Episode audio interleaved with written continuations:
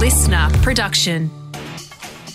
Good morning, sports fans, and welcome to the scorecard. I'm Liam Flanagan, and this is your fast, fun hit of sport for Tuesday, the 11th of October. Today, the most important lucky dip of the spring carnival calendar. Novax Novak back on the sporting agenda, and the rugby league star who almost didn't get on the plane to the World Cup. But first, it is moving season in the AFL, and with the trade window set to close tomorrow night at 7:30 p.m., those players still wanting to find a new home will be starting to get desperate.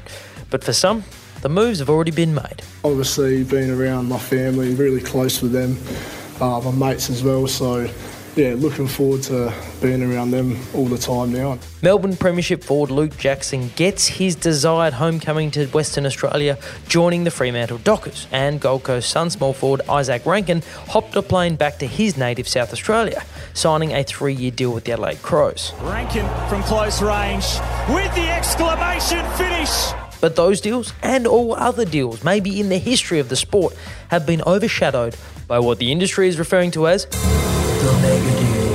Let me break it down for you. The mega deal involves four teams, two players, and six first round picks all shuffling around the trade board. And to be honest, the swapping of picks and future picks between the teams is kind of mind numbing. So boring. But here are the headlines of The Mega Deal. The GWS Giants now have the number one pick in the upcoming draft. West Coast have strengthened their position at this year's draft as well, but have said goodbye to dynamic forward Junior Rioli. And North Melbourne have farewelled last year's number one draft pick, Jason Horne-Francis. So long, farewell, I'll be saying goodnight. But on the surface, there really is only one winner of the Mega Deal. Trade. It's Mega Trade.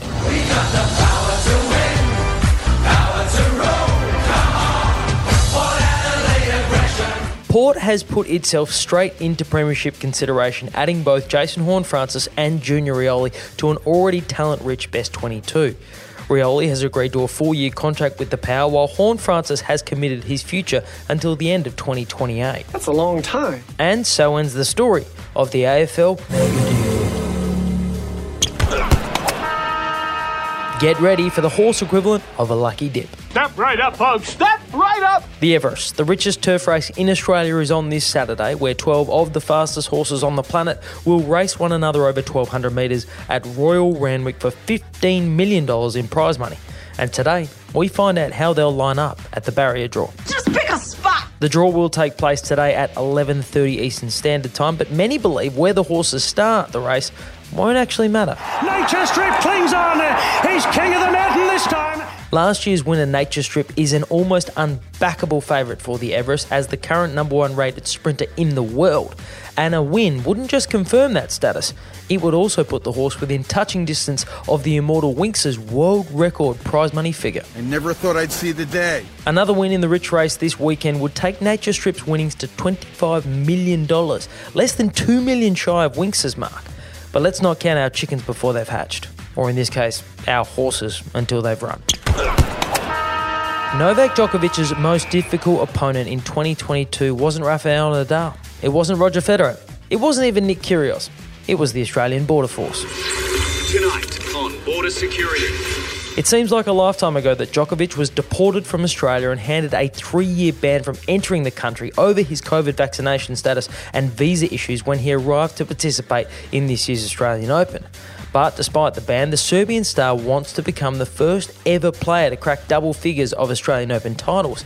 And to do that, he's going to need the federal government to come to the party. Who gets into the country uh, and whatever rules and different processes they have to go through is a matter for the Commonwealth. Victorian Premier Dan Andrews making it clear that despite Tennis Australia boss Craig Tiley being supportive of Novak returning to the Down Under Grand Slam, ultimately it's up to the federal government to decide if he'll get to try and add to his record nine Australian Open titles.